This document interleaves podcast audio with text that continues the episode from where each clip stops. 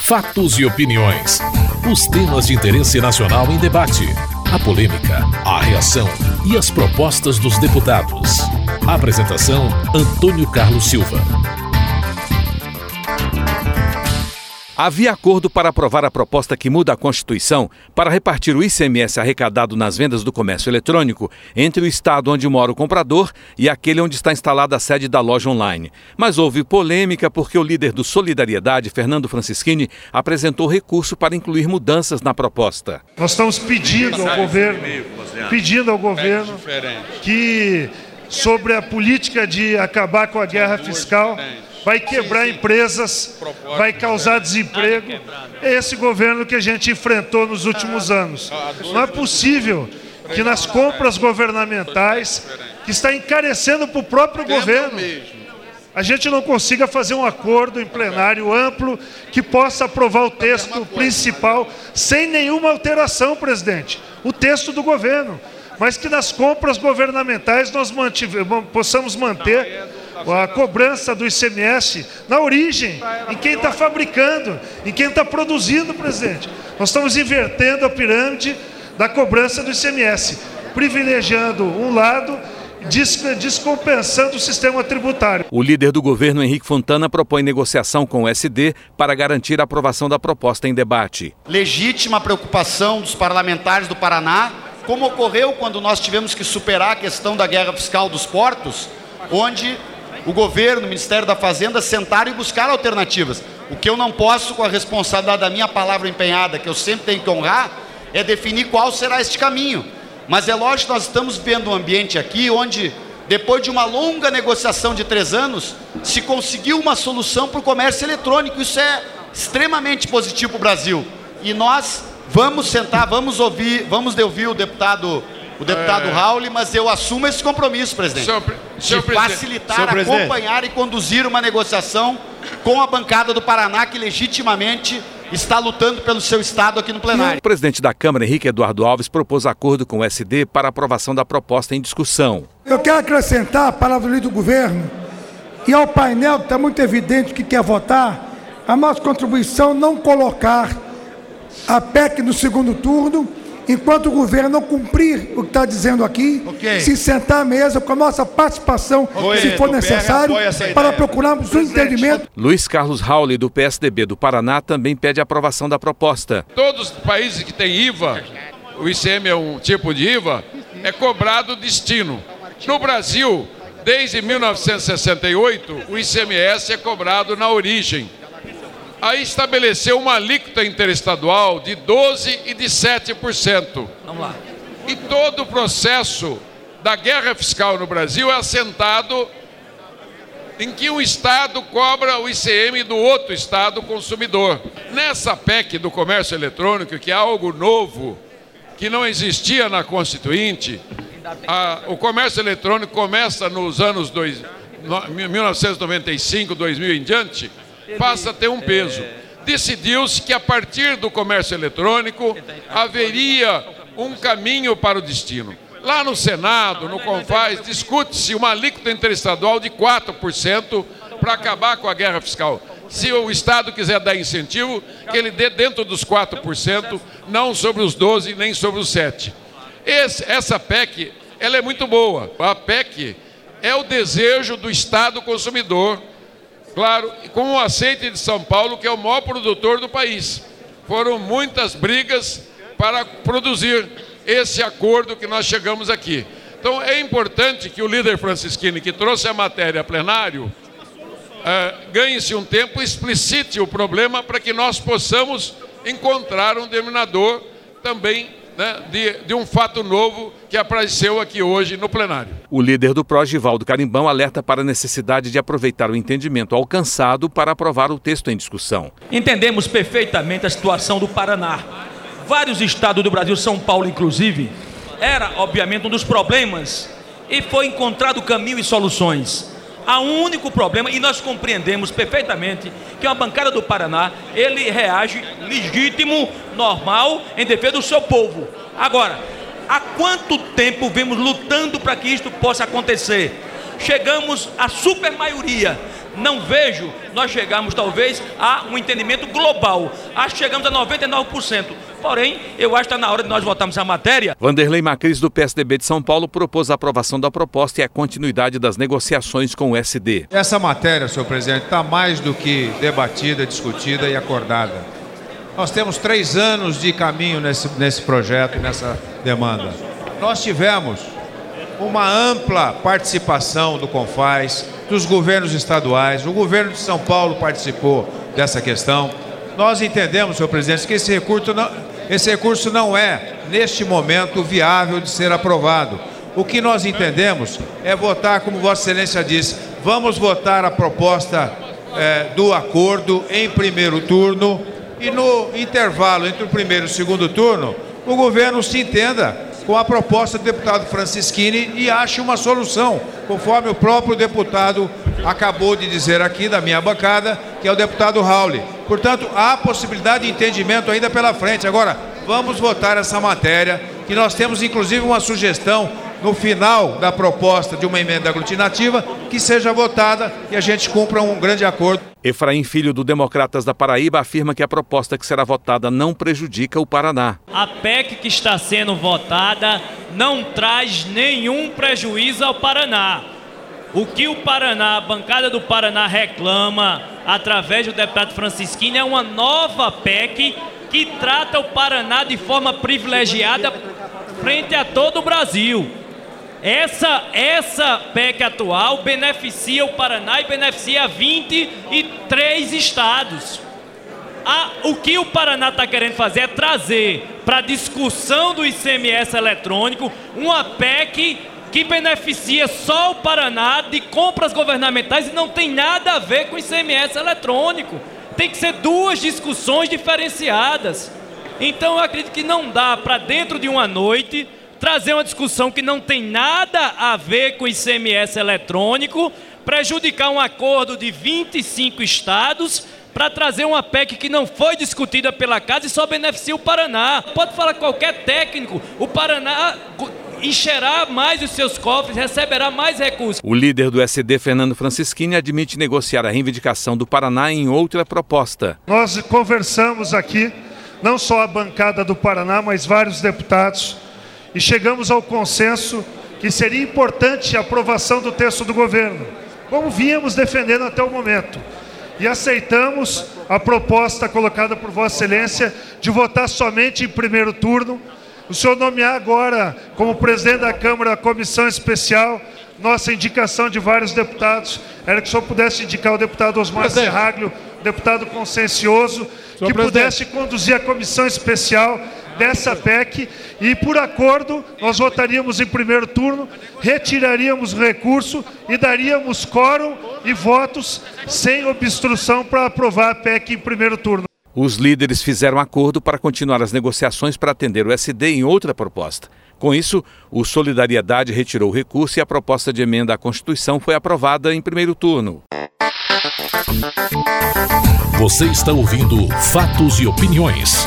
O projeto que simplifica as regras para a pesquisa e exploração do patrimônio genético da biodiversidade do país foi tema de debates. A proposta é polêmica, tranca a pauta do plenário desde agosto e ainda não tem consenso entre as partes envolvidas, pesquisadores, o agronegócio e comunidades tradicionais. O líder do PSOL, Ivan Valente, pediu calma para votar o projeto. Tem uma coisa chamada pirataria porque tem uma coisa aqui no Brasil chamada assim, mega biodiversidade. O Brasil é um país mega biodiverso. É um dos maiores patrimônios ou o maior do mundo. Então nós não podemos discutir isso aqui a toque de caixa nem com regime de urgência. Essa é a questão que nós temos de conversar aqui. Então eu não quero nem entrar tanto no mérito, poderia entrar, tem várias questões aqui anotadas, quero até citar, senhor presidente algumas questões que são muito importantes. A primeira delas, por exemplo, eu nunca colocaria uma diferenciação de micro e pequena empresa num projeto desse tipo, isso é um absurdo. Porque a, a, a microempresa pode ser testa de ferro de uma grande empresa ou de uma empresa estrangeira. Isso não se mete aqui num projeto desse porte, desse tipo. A questão do acesso a remessa para o exterior e dos estrangeiros ao patrimônio genético brasileiro. Isso precisa ser discutido com rigor que o projeto não trata, na nossa opinião.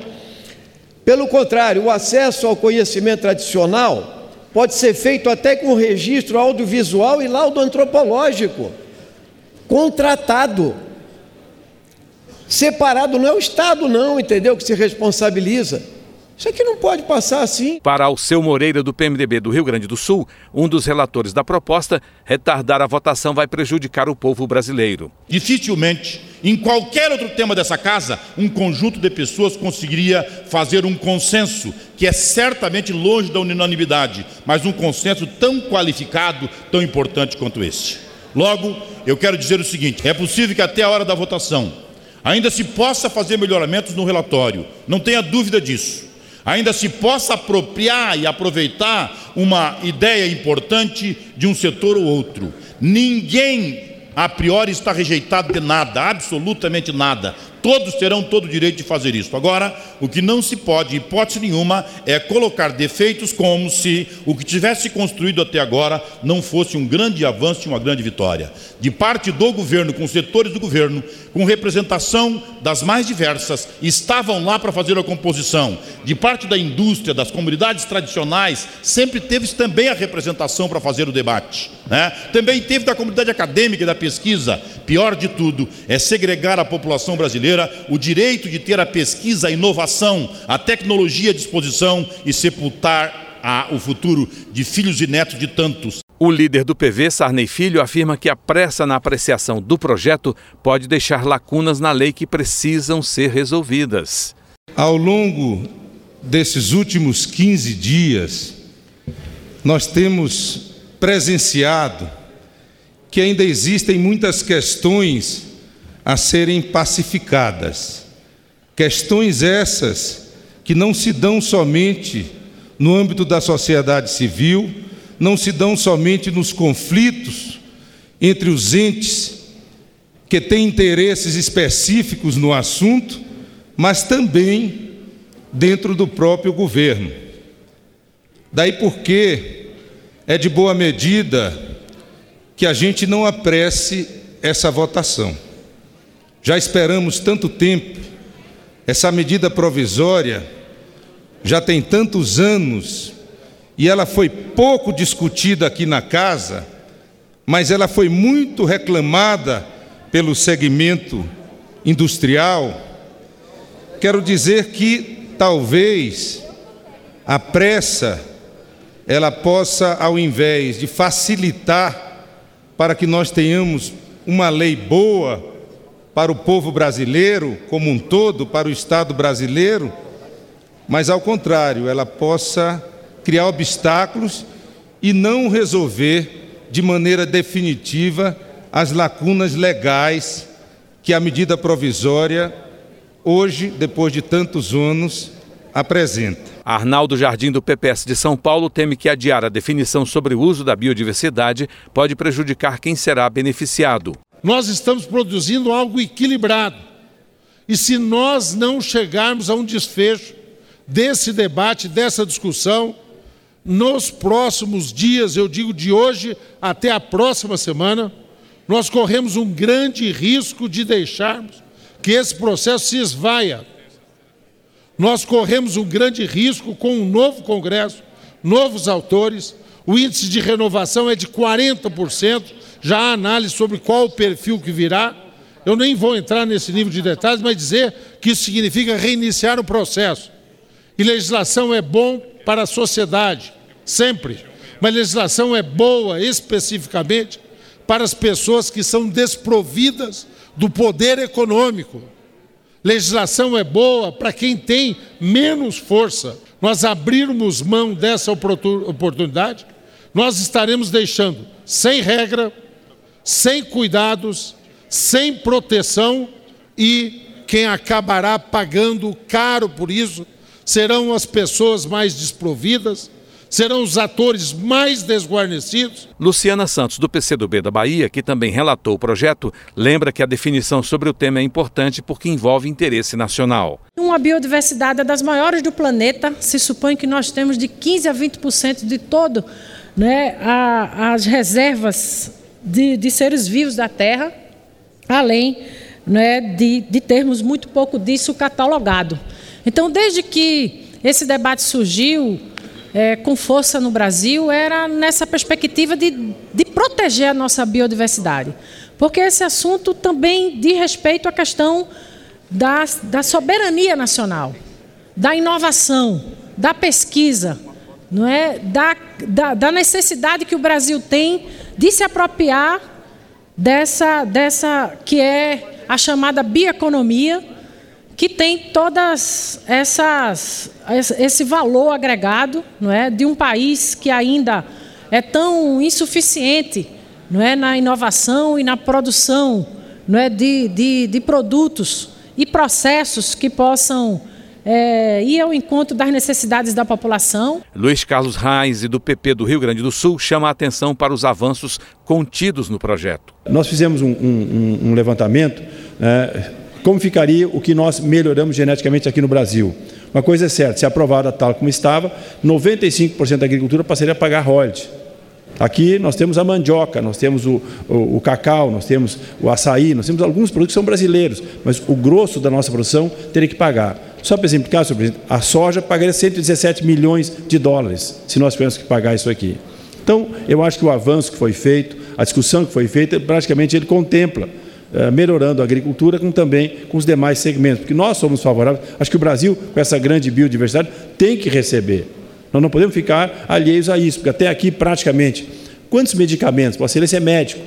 Pergunte se alguém paga alguma coisa para o Brasil pela, pelo que já usaram dos produtos, dos produtos brasileiros. Nada, absolutamente nada, quase que insignificante. Afonso Florencio, do PT da Bahia, afirma que a proposta avança, mas precisa de ajustes. A posição do Partido dos Trabalhadores é uma posição bastante serena, parcimoniosa, para que nós façamos como essa é uma das oportunidades, um debate profundo e que cheguemos às condições de votação que evitemos uma votação mais acalorada no plenário e que corramos o risco de incidirmos em escolhas que não sejam as mais adequadas para combinar essas duas grandes eh, dimensões que estão contempladas no PL 7735. Ele avança na definição de conceitos para além daqueles estipulados na, na Convenção da Diversidade Biológica.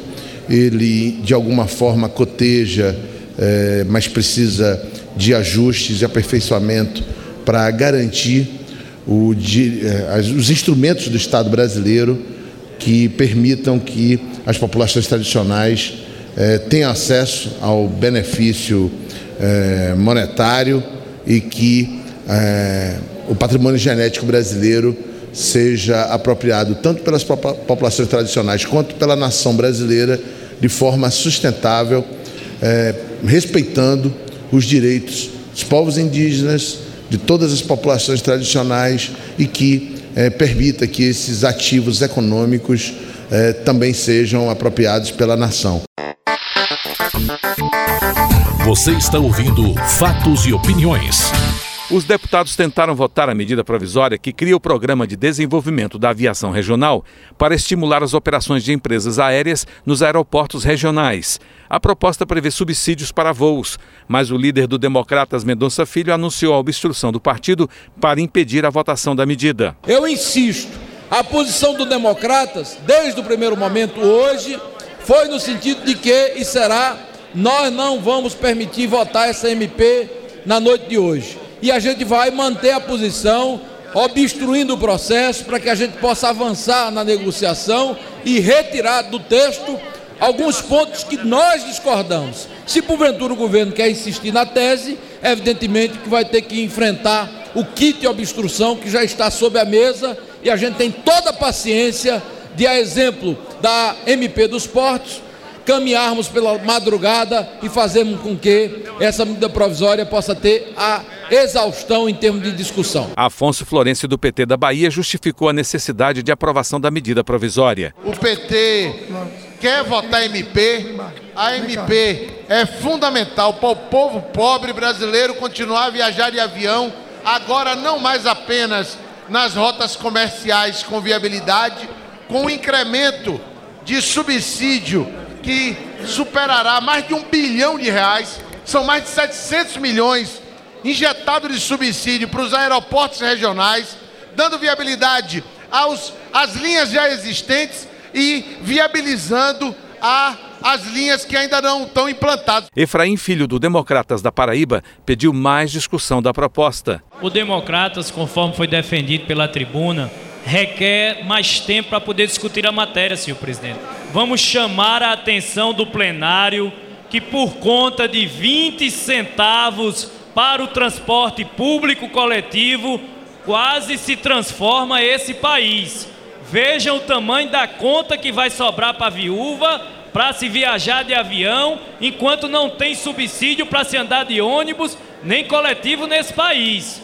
Vejam o peso de 20 centavos, qual foi a reação da população e o que se pretende fazer agora, sem sequer, que já se perguntou aqui nas assessorias, saber qual o impacto financeiro orçamentário desta medida. E se alguém tiver esse dado tenha coragem de expor. O líder do governo, Henrique Fontana, explica os benefícios da medida provisória. Essa medida provisória, o centro dela é a preocupação de incentivar a ampliação da aviação regional.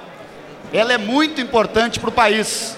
Por quê? Porque ela vai permitir que regiões e cidades que não viabilizam comercialmente voos hoje, possa o governo, através do uso dos recursos do Fundo da aviação civil, que o governo possa, por exemplo, bancar 100, 200 reais por passageiro voado para aquele destino que não tinha viabilidade no simples acordo comercial de mercado, além do governo poder pagar as taxas aeroportuárias desses voos. Se existe alguma dúvida sobre algum detalhe, vamos sentar e negociar. Esse é o meu convite à oposição.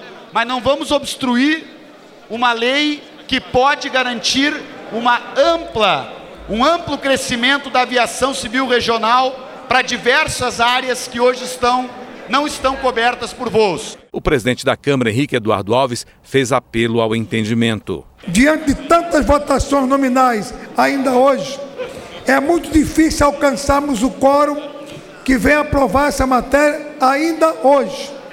Então eu queria fazer um apelo que depois nós encerraríamos aqui esta votação, não correríamos o risco aqui de ficar mais não sei quantas horas para ao final frustrar o país inteiro e não alcançar o quórum, desde que o DEM assumisse pelo seu líder e na palavra que eu acredito, na terça-feira votarmos sem obstrução, garantindo legitimamente o direito à votação nominal sem problema mas sem obstrução, para que durante a terça-feira pudéssemos concluir para remetermos ao Senado e eu conseguirei, com o presidente Renan Calheiros, votar assim que a matéria lá chegar. O líder do Democratas Mendonça Filho admitiu acabar com a obstrução com condições. O que nós queremos é um texto que atenda. Eu quero o resultado do apelo.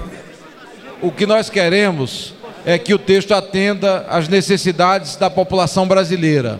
É evidentemente que nós temos algumas discordâncias que já foram inclusive expostas da tribuna há pouco. Lógico. Agora, o plenário ele sempre tem a condição de deliberar em termos finais sobre a aprovação ou não de uma determinada matéria. Eu aceito a proposta de Vossa Excelência a partir da seguinte condicionante que nós votemos um destaque do nosso partido via votação nominal, okay. apenas um destaque. E aí está celebrado o acordo. Na próxima terça-feira ah. nós ultimaremos e votaremos a votação da medida provisória okay. que está em discussão nesse instante. Você acabou de ouvir Fatos e Opiniões, uma produção da TV Câmara. Edição e texto Antônio Carlos Silva e Eliane Breitenbach. Apresentação Antônio Carlos Silva.